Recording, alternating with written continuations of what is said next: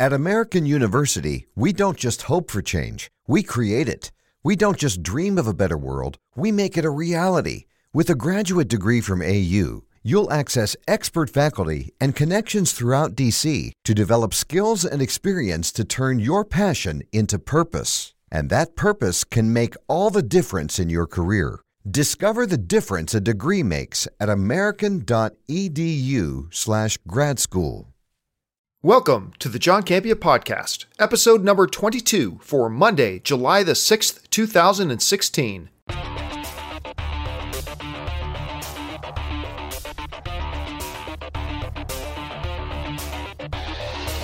Hey guys, and thanks for joining me on this episode of the John Campea Podcast. We're talking about Mark Hamill joining my Comic Con HQ family. Very excited about that. What's going on with the UFC and Brock Lesnar sequels struggling this summer? What's going on with Suicide Squad and a whole bunch more. So sit back, relax. The John Campea Podcast starts right now.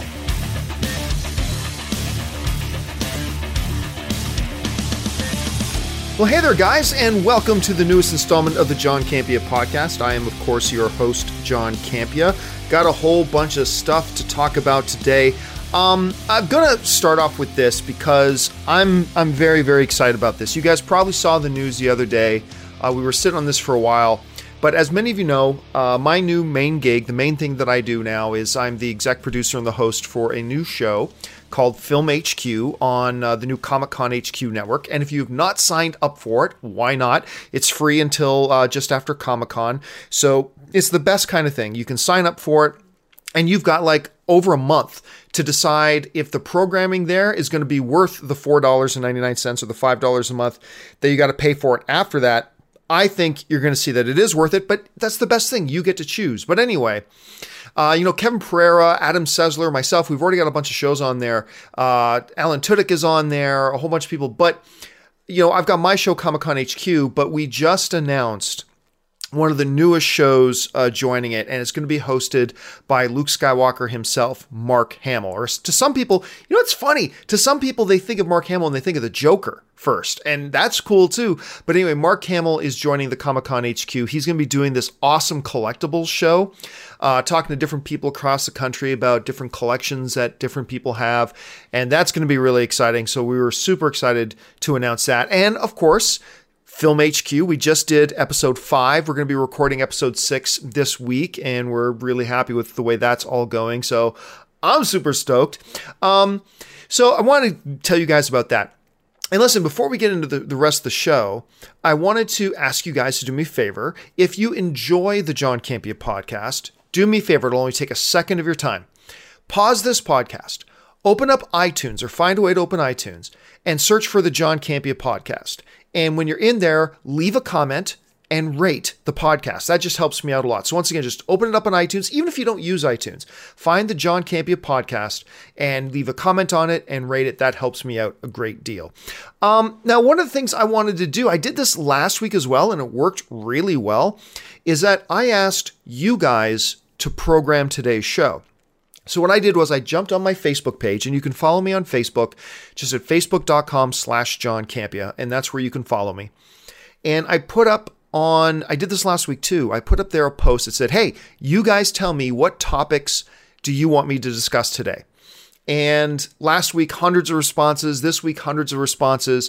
Uh, so I obviously can't get to all of them. I'm going to take the first, you know, 10 or 15 or 20 of them that I can and get through them. And it worked out great last week. So that's what we're going to do today. Now, before I jump into those Facebook questions and those Facebook topics that you guys programmed, uh, I want to follow up on a video, YouTube video that I did yesterday. Now, a lot of you guys heard about that little controversy going around because there's that X Men Apocalypse billboard where you see Apocalypse one hand choking uh, Mystique. And actress Rose McGowan came out and basically said that that poster promotes violence against women. Now, I made a video yesterday on my YouTube channel. Very simple to find me on YouTube. It's youtube.com slash John Campea. It's the easiest way to find me. And I did a video with, with my response. Like, does this picture, does this billboard promote violence against women? And I think it's a ludicrous notion. And I went in, if you saw that video, I go into all the step by step, all the reasons why this does not promote violence against women. I talk about the historic imagery of the one handed choke. I go through all these movies and comic books and everything, dozens and dozens of examples where the one handed choke is used, including this year, where there's that big image from Deadpool where Gina Carano is one hand choking TJ Miller up against the wall.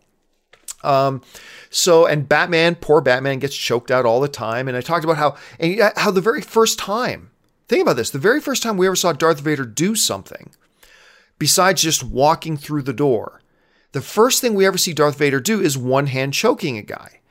And you know, so basically, no, I don't think that thing, you know, promoted violence against women. But you go and watch the video for the full context. It's about a 10 minute long video. But one of the objections that Rose McGowan and other people were bringing up on that video was the fact, but John, that poster doesn't have any context. All it is is a man choking a woman. There's no context. And that's the the big refrain I hear a lot of people saying is, oh, well, there's no context to it. It's just a man choking a woman. And I'm sorry. That I'm I'm sorry that that's pure nonsense. That is absolute, utter nonsense. Because what do you get in that poster? You've got Mystique, who has, for all intents and purposes, been the main character of this new X Men trilogy of Apocalypse, Days of Future Past, First Class. She has essentially, when you look at all three of them together, Mystique is the main character of that thing. I don't like that she's the main character of it. Um, you know, I wouldn't have liked it if Nightcrawler would have been the main character. I wouldn't have liked it if Cannonball had been the main character. I wouldn't have liked it if Jubilee had been the main character. I don't like that Mystique was the main character. They just evolved it that way because, oh, Jennifer Lawrence is popular and she's playing the character. Anyway, you've heard me talk about that a hundred times. But here you have in this poster, you have Mystique, clearly a mutant in her blue skin and all that kind of stuff, who's been the main character of this trilogy and one of the biggest badasses in this trilogy because everywhere she goes, she's knocking fools out and quite often choking them out, but that's a story for another time. But she's beating the crap out of everybody left, right, and center in this in this movie franchise. And then you've got this new villain who's obviously huge and monstrous. The white eyes just looks like a big brutal villain, and choking her. And the name of the movie is Apocalypse. And in the background, you see a city laid waste in destruction. I'm sorry. But if you have the audacity to say that this poster has no context, then you might as well just come out right now and, and say that no movie poster in the history of movie posters has ever had context. I don't know what you're seeing, I don't know what it is you're looking at. But as far as a single still image goes, that poster gives us about as much context as any poster can give you context.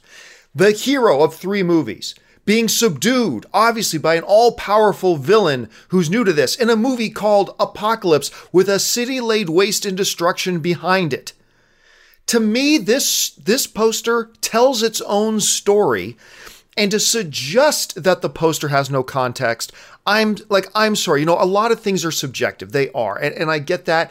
And you got to have room for other people's opinions. But the only way you can look at that poster and say, this poster has no context, is if you've already decided you want that poster to say that it has, that it promotes violence against women. And now you're just coming up with excuses to try to fit your narrative. That's it because there's no way you can objectively sit back, look at that picture and say, "Oh, that picture has no context." What what picture can have context if this picture has no context? It just basically made no sense to me whatsoever. So, I, anyway, I just want to follow up with that. Again, I encourage you go check out my video. It's on my YouTube channel. Again, it's youtube.com slash John Campea, and it's called Does This Picture Promote Violence Against Women? It's the first video on there. Uh, and let me know your thoughts there. And uh, so subscribe to my YouTube channel while you're at it. Okay, now with that out of the way, let's get into these Facebook questions that you guys have programmed for me today. Now, the first question, the first uh, topic brought up uh, today was from Ryan McKenna. And Ryan McKenna, it says, struggling sequels at the summer box office. Well, I mean, yeah, when you look at it, some sequels have been struggling. Now, uh, let's start off with uh, one, of the, one of the films that just opened up this weekend, which was Teenage Mutant Ninja Turtles. Opened to $35 million. Now, that's not a horrible opening weekend per se. It's not great for um, a film that has a $135 million budget. And you know what? Um, let me look up. I didn't look this up beforehand. I'm going to look it up now. I'm going to see what did the Teenage Mutant Ninja Turtles, uh, Mutant Ninja Turtles, what did that movie make in 2014 on its opening weekend? All right. The opening weekend for the last Teenage Mutant Ninja Turtles movie was almost double. It made $65 million opening weekend. And this one made $35 million opening weekend. And look, it's it wasn't a good marketing campaign. I mean, for a couple of these, it for me it honestly comes down to not a very good marketing campaign. Because the last Teenage Mutant Ninja Turtles movie was really pretty good. Look, you know, I was the one who said going into Teenage Mutant Ninja Turtles that I did not think that movie was going to be very good. I thought it was going to be a train wreck, to be honest. And I, I said that. I said, this movie's going to be a train wreck in 2014. And then I went to go see it, and I was like, you know, went I saw with Schnepp, and both of us were like, wow, that was actually pretty entertaining. So it wasn't bad. But I mean, this Teenage Mutant Ninja Turtles Out of the Shadows, the marketing campaign was just not very good. And, and we said that all along that it does not look very good. And I think ultimately that bit it in the ass because then it opens up to $35 million. So there's one. Another one is in its second week is X Men Apocalypse. Um, you know, an X Men Apocalypse has made about $117 million domestically, but in just its second week, going into its third week, it's made over $400 million worldwide. So, is that as much as they wanted? No. But it's very, very difficult to look at a film that in just two weeks has made over $400 million worldwide and call it any kind of a disappointment or any kind of a flop or certainly any kind of a failure. Not when it makes that much money. Now, were they hoping for more? Yes. Should it have made more, especially coming off that magnificent film, X Men Days of Future Past? Sure. But I'm going to make the argument again for X Men Apocalypse. Uh, it was not a good marketing campaign. You know, th- there are very few people out there who liked X Men Days of Future Past as much as I did. I love that movie. That movie is brilliant. And even I said when the first couple of p- trailers came out, I'm like, meh, I, I don't know. This doesn't look all that good. It doesn't look all that good. And to be honest, I, I don't know if it would have made as much money this th- these past two weekends if it wasn't for the fact that, um, you know, Captain America: Civil War was so good. I think a lot of people, you know, my theory on this. I think a lot of people went out to see X Men Apocalypse simply because they had such a great time at Captain America: Civil War. And I think it would. I think X Men Apocalypse would have made even less money than it did. But again, it's very, very difficult. It's a stretch to call X Men Apocalypse any kind of a box office failure at this point when it makes over $400 million in two weeks. So it's probably going to get, it's probably going to finish around $600 million. It is once again going to be a profitable film for uh, Fox. But you all know my feelings on X Men Apocalypse. I, I still liked it. I liked the movie, but I think it is the worst of the Bryan Singer X Men films. And remember, the Bryan Singer directed X Men films are X Men, X Men 2, and X Men Days of Future Past. And I think those are three great movies. And I thought X Men Apocalypse was okay. Uh, and a lot of people didn't like it. But I thought X Men Apocalypse, by, by the time it's all said and done, I thought it was okay. But I also thought it was the worst of the Bryan Singer X Men films. Uh, so there's that. Now, on to another one that is a bomb that is a bomb. Alice Through the Looking Glass. Now, the last Alice movie made a gajillion dollars. I mean, it, it's it. I believe the last Alice movie is in the billion dollar club. I made, I believe it made over a billion dollars. This Alice movie, though, uh, not so much. Its opening weekend only made twenty six million dollars. Uh, it's made 51 million so far. It had a budget of 170 million dollars, so it roughly had the same budget as X Men Apocalypse. But so far, X Men Apocalypse has made over 400 million so far, whereas Alice Through the Looking Glass worldwide has made about 150, 160, somewhere around there so far. That is a flop. Um, and I believe that the reason that one has failed is for two reasons. Number one, again, it, it was a terrible marketing campaign. That movie did not look good. It didn't look good at all.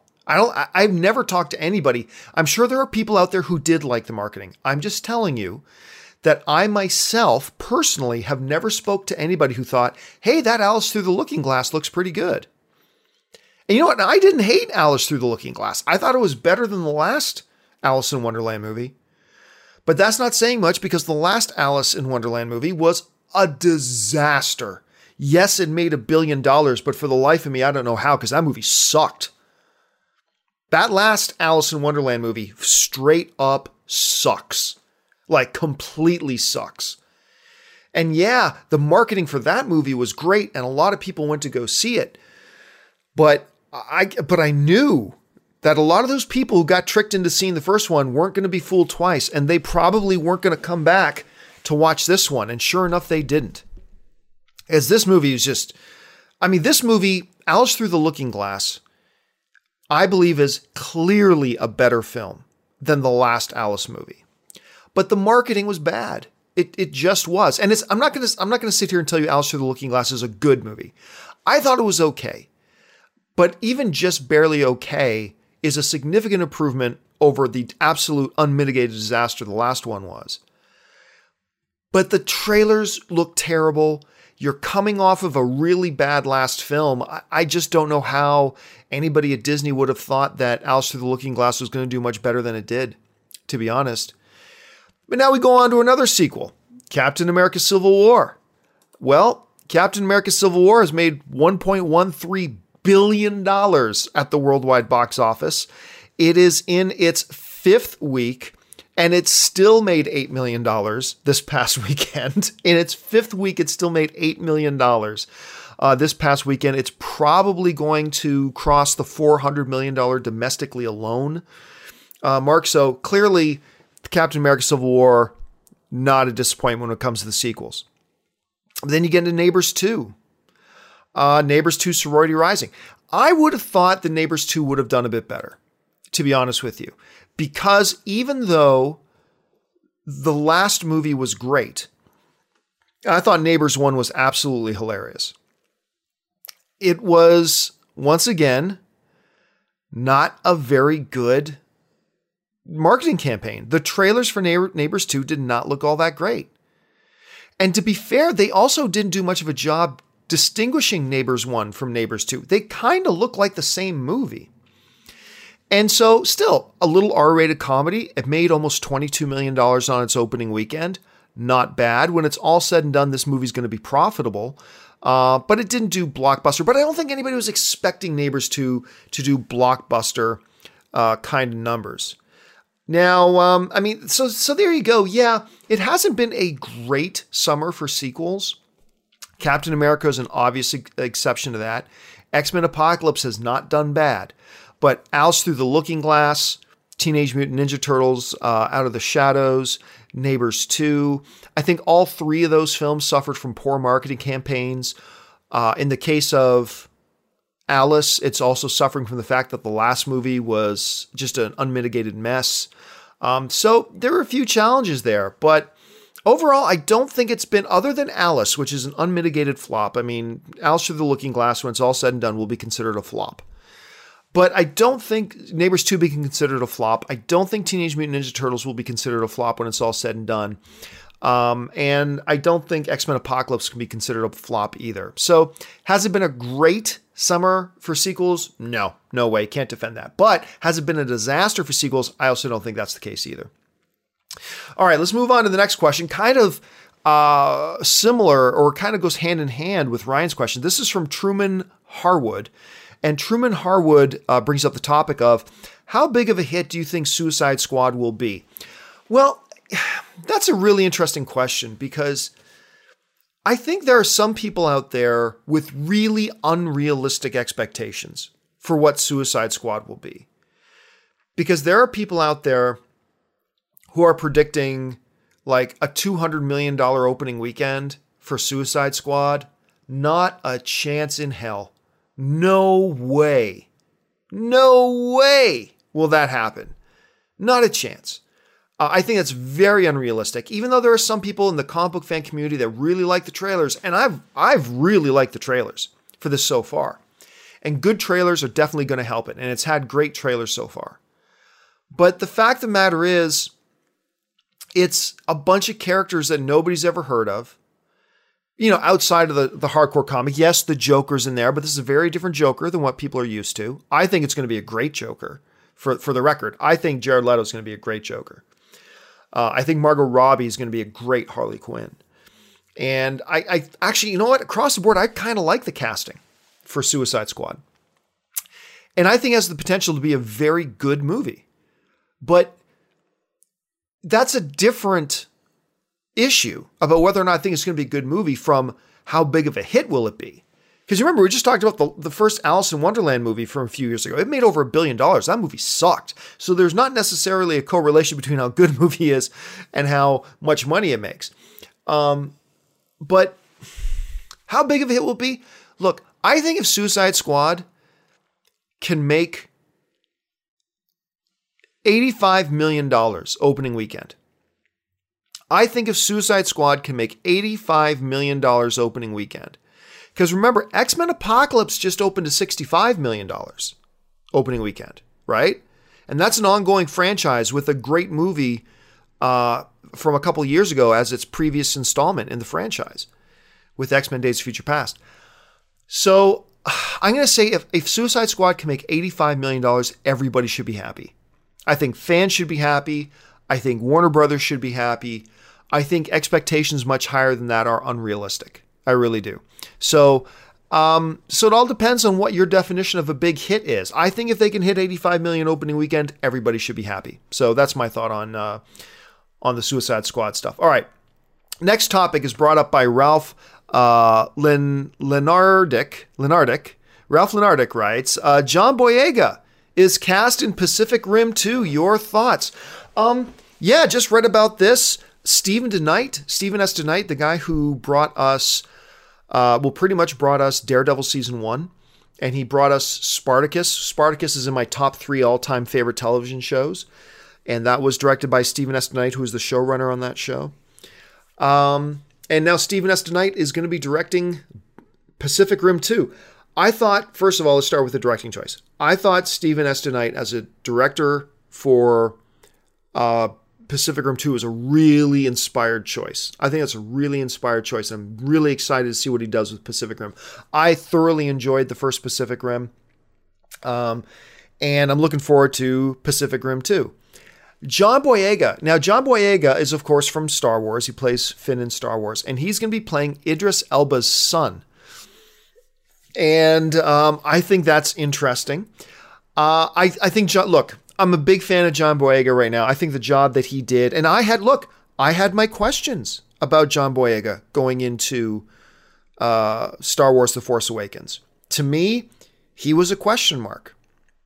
Him and Daisy Ridley were both question marks for me, to be honest with with you. Not, I wasn't down on them, but but they were question marks for me. I had my doubts, and both of them crushed it. Both Ridley uh, and of course Boyega just crush it. And I love them both. Boyega legitimized himself to me as a guy who can carry a movie. He can carry a movie.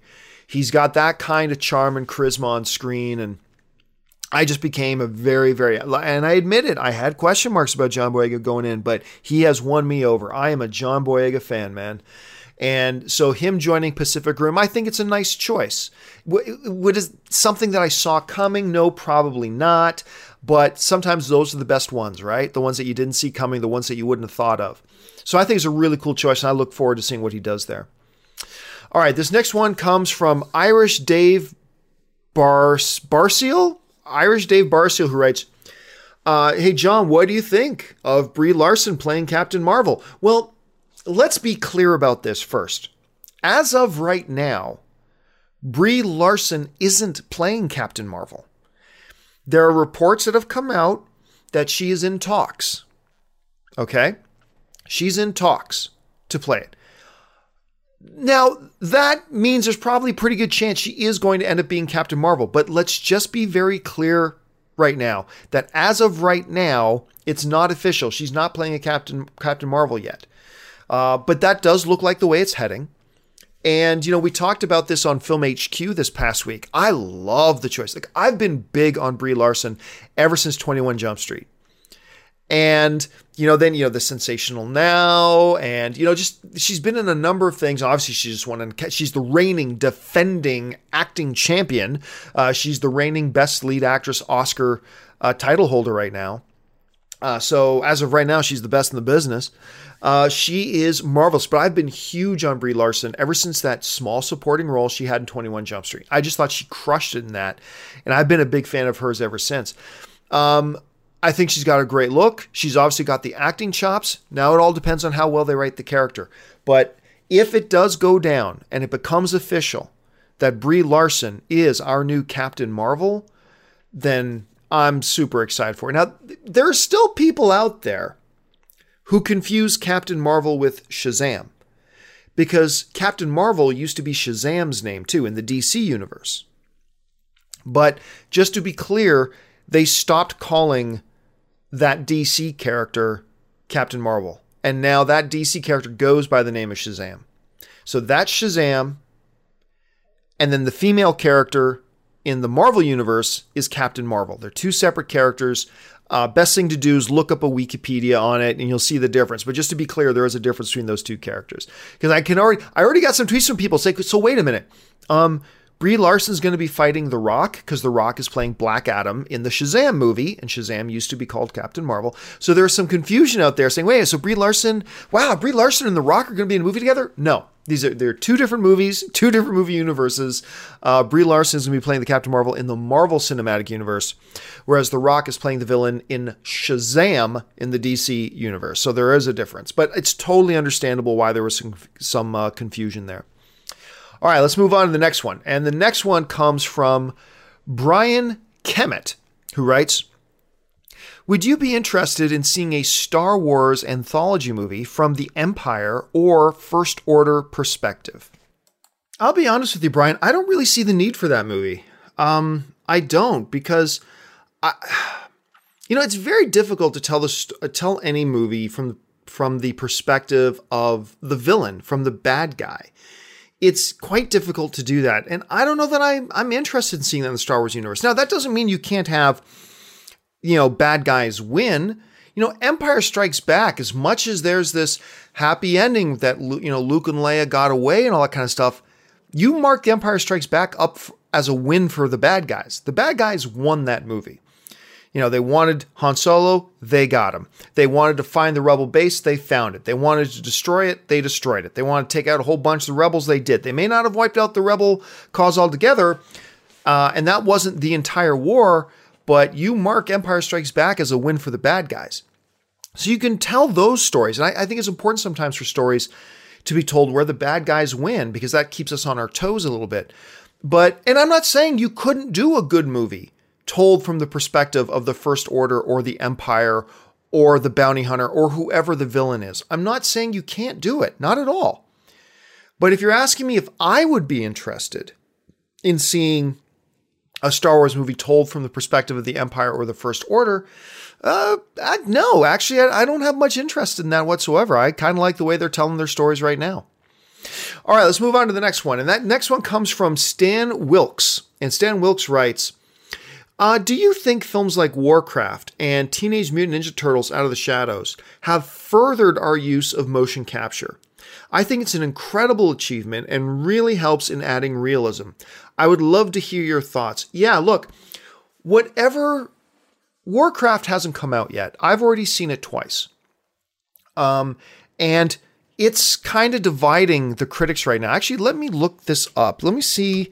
The last time I checked, it was 49% on Rotten Tomatoes, which basically means the critics are split down the middle. And as of right now, Oh my God, it's dropped all the way down to 17%. Warcraft has dropped all the way down to 17%. Uh, I'm curious, who are the critics who gave it positive reviews?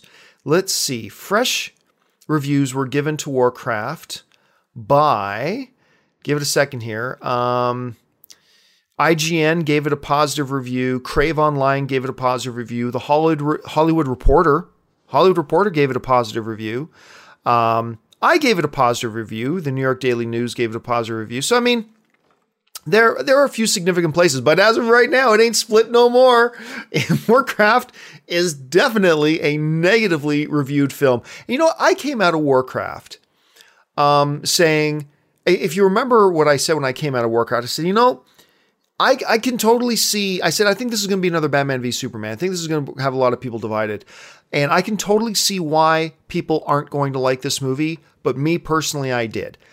And I honestly don't know what I would have thought of Warcraft if I didn't play the game. But I did play a lot of Warcraft, both Warcraft 1, 2, and 3, and World of Warcraft. I've played a lot of Warcraft in my life. And I felt, this is just me personally, watching Warcraft, I felt the same way I did when I watched Lord of the Rings, The Fellowship of the Ring for the first time. That first Lord of the Rings movie.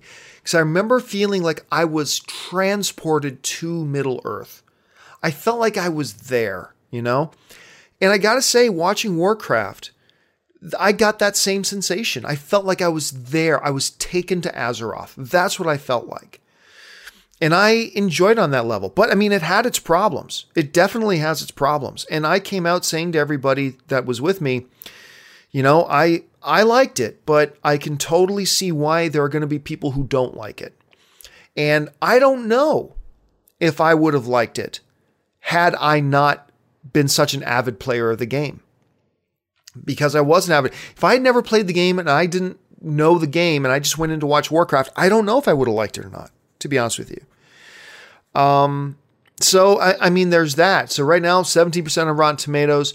Uh, Teenage Mutant Ninja Turtles, not exactly tearing it up right now either. I think right now the Teenage Mutant Ninja Turtles, which you know, I, I mentioned this a little bit early. I don't think it's as good as the last one was um, at all. I think right now it's got like a uh, Out of the Shadows says like a 36%.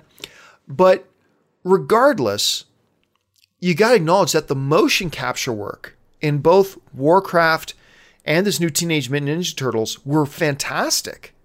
Like, was really, really good. As a matter of fact, there's another movie coming out called Big Friendly Giant. Sorry, it's actually called The BFG, which stands for The Big Friendly Giant. Uh, that's coming out, and I believe Mark Rylance, who just won Best Supporting Actor at the Academy Awards this year, he does the motion capture and the voice for the BFG, for the Big Friendly Giant.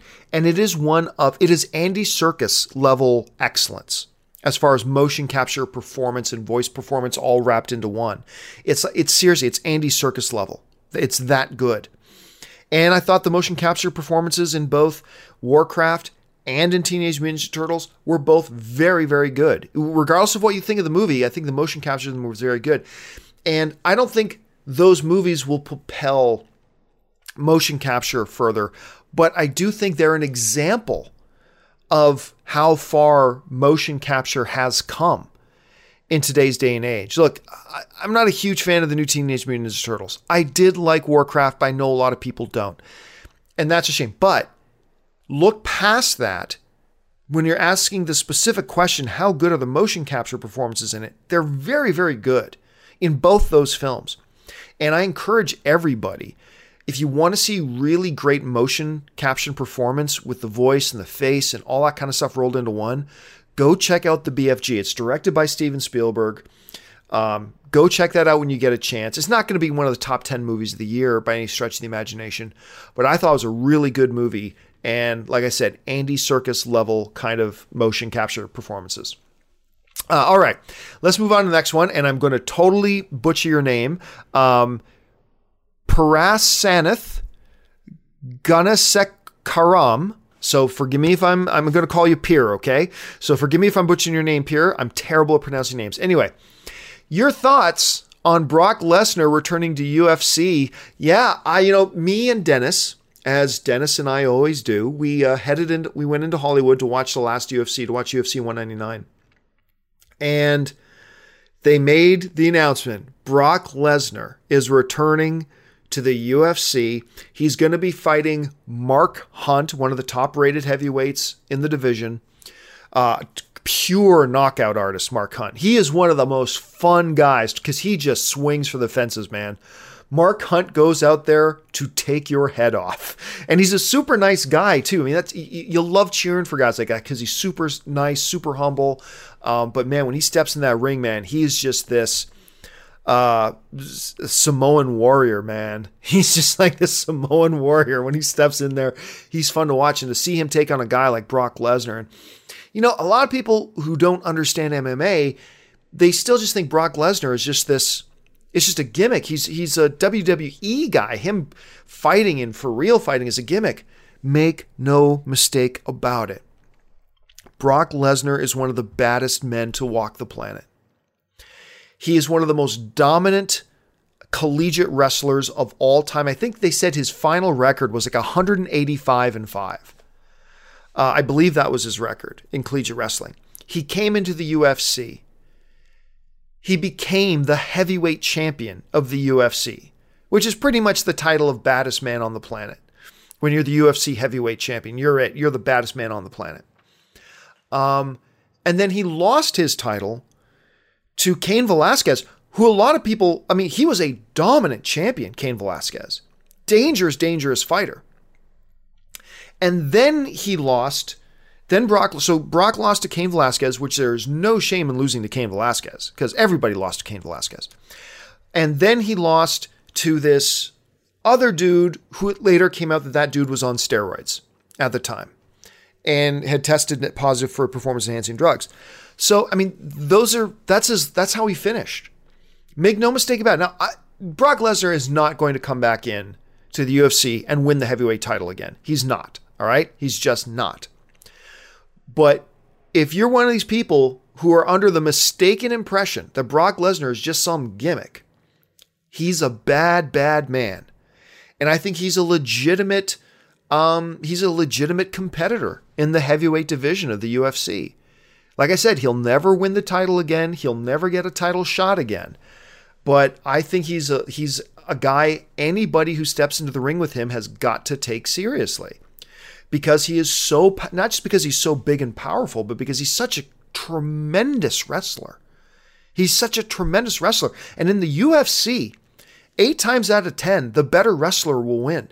I mean, it's these guys with great wrestling backgrounds that usually tend to control a fight. Like even Johnny Big Rig Hendricks, right? People think of Johnny Hendricks as this knockout artist, and he is. He knocks fools out. He's got fists of stone. But the reason he can knock all these guys out is because nine times out of 10, Johnny's the better wrestler, except for when he's fighting George St. Pierre.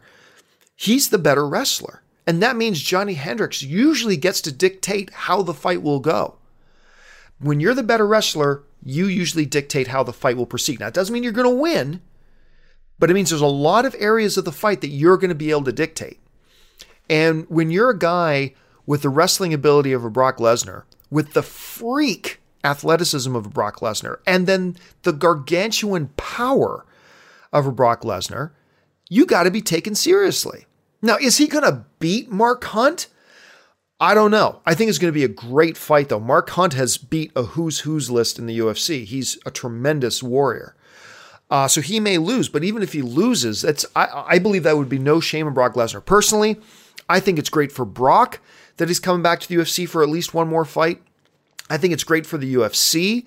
Uh, I think that's going to sell a lot of pay per views. I think people are going to be very excited to see him fight. And I think it's going to be a great fight. I think him and Mark Hunt is a great match. I think that was a great match. Now, if I had to put money on it, I'm putting my money on Mark Hunt because he's been a very active UFC fighter, whereas Brock, this is going to be his first MMA fight in four years. So I'm going to put my money on Mark Hunt. But you better believe it. Mark Hunt is taking Brock Lesnar very, very seriously. So I'm excited about it. I'm very excited about it. Um, all right. Irish Dave Bacall uh, writes in again. He says, What is your favorite movie of the summer so far? Oh, that's easy. Uh, Captain America Civil War uh, is the best movie of the summer so far. No, no question, no doubt. Nothing comes close. It's, it's Captain America Civil War. Uh, all right. Alexandru Peturik writes, What is your record for watching the same movie in the cinema. Um, my record for watching the same movie in the cinema is, drumroll please, it's The Phantom Menace. I saw The Phantom Menace 18 or 19 times. Uh, I keep forgetting if it was 18 or 19. It's one of the two. Let's just go with at least 18 times. I saw it in cinema. Part of the reason that I saw it that many times in cinema, well, there's three reasons. Number one, I was deluded. I mean, I convinced myself to. I mean, The Phantom Menace is a terrible movie, but because I'm such a Star Wars head, I lied to myself and convinced myself that I liked it the first time I saw it. Uh, that didn't last too long. I eventually caught on and realized, no, man, this is a terrible movie. But at first, I convinced myself I liked it. The second reason, though, that I saw it so many times, because I've seen movies that I love, but I did not go to see 18 times in theaters. But the second and third reason are kind of combined, all right? And that is, and I still believe this to this day, as bad as I think The Phantom Menace is as a movie, at the time, all right, 1999, no movie. It was easily the greatest achievement in visual effects ever. The Phantom Menace was. It was by far, to me, the greatest achievement in visual effects history.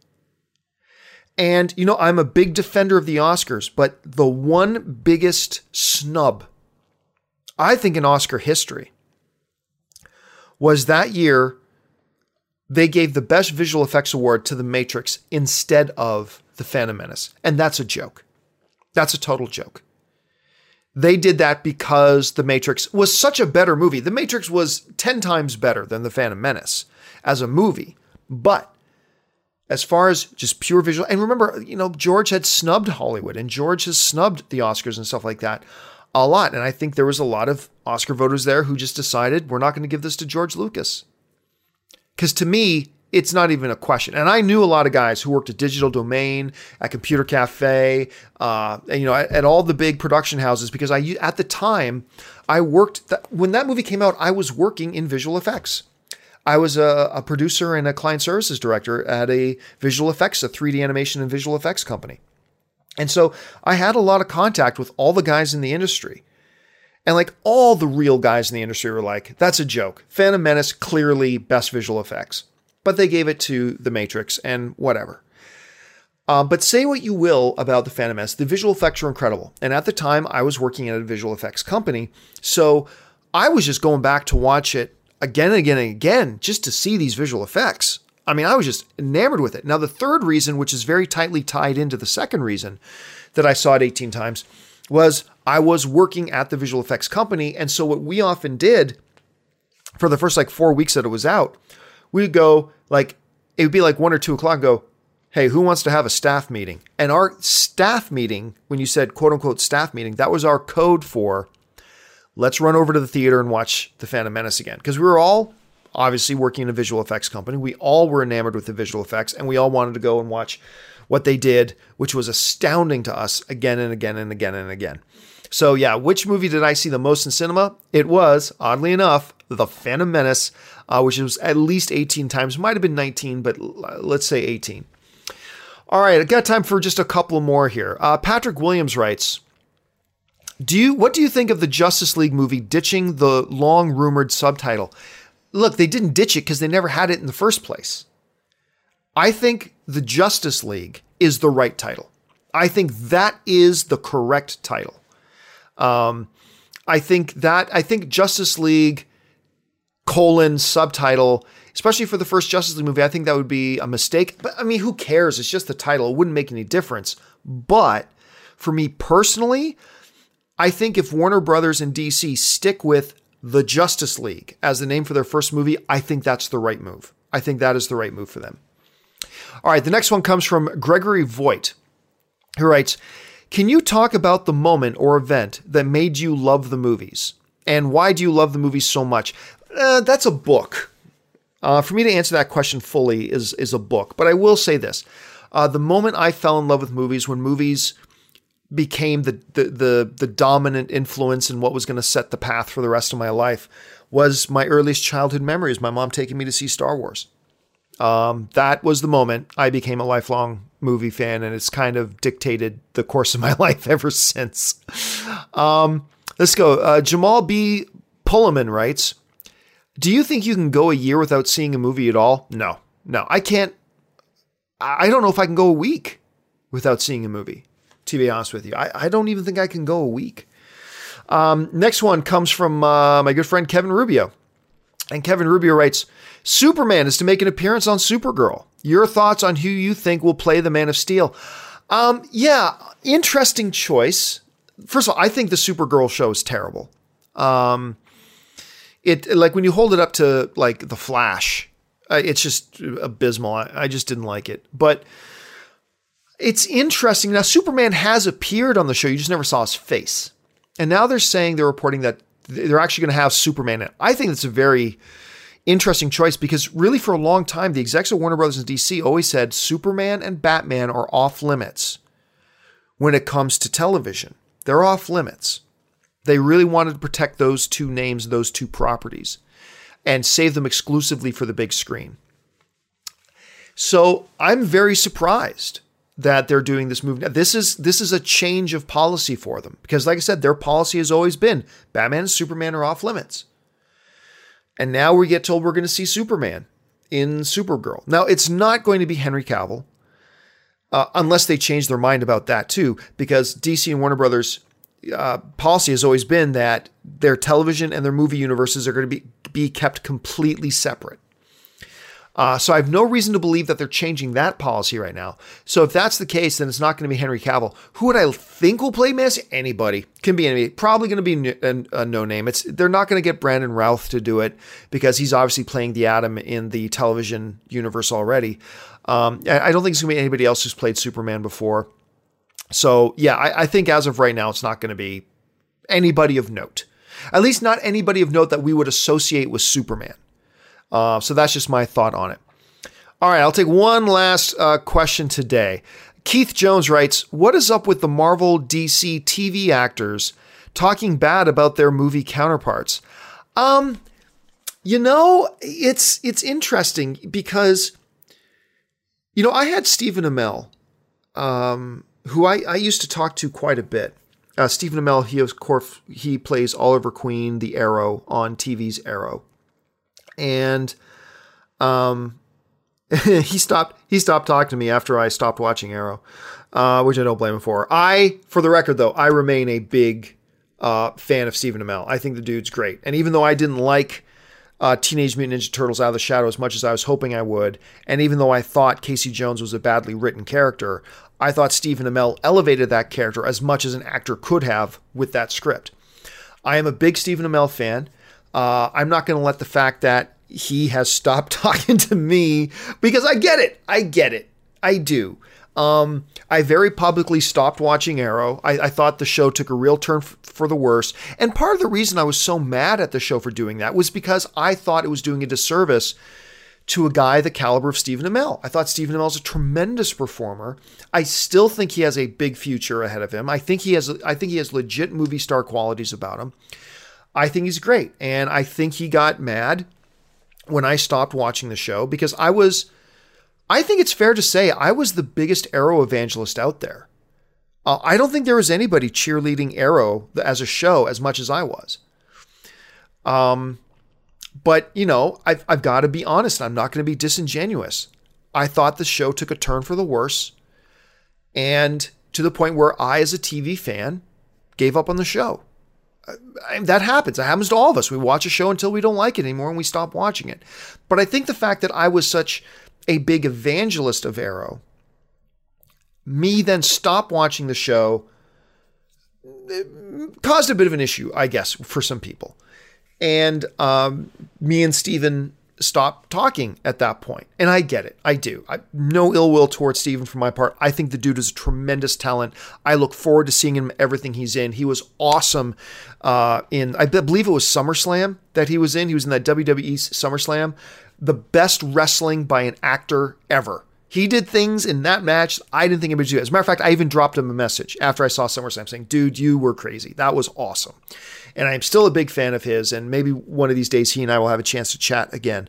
Um, but, you know, Stephen Amell came on my show and he was critical because they had just announced that Ezra Miller was going to play Flash in the movie universe.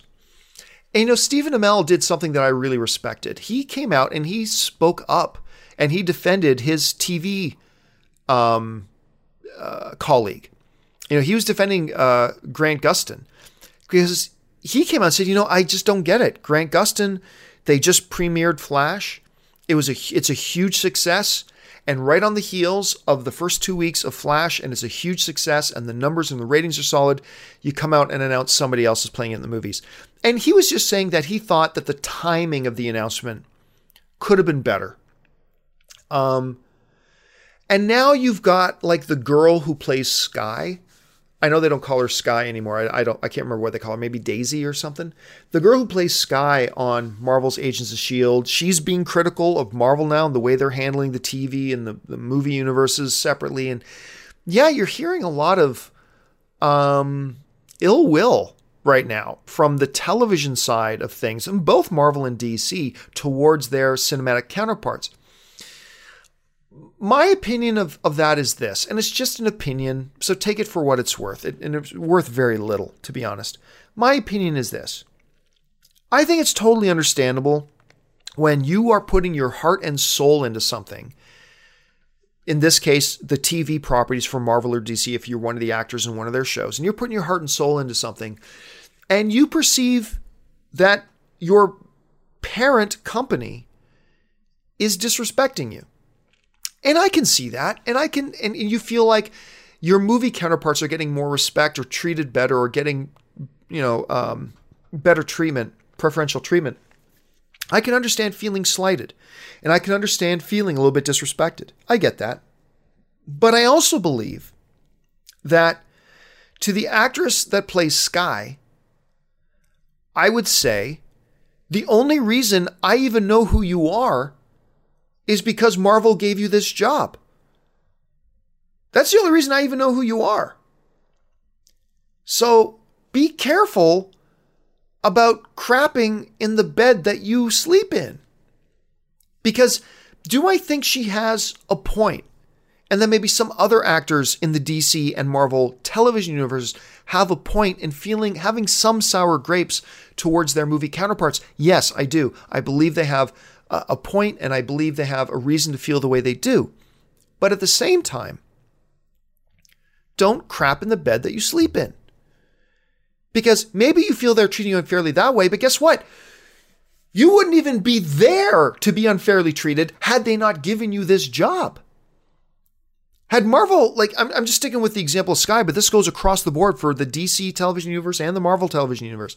Look, I wouldn't even know who you are if Marvel didn't create this show for you to be on and then cast you in the role so that people like me even know who you are, the only reason you have a career right now is because of this company that you're talking bad about.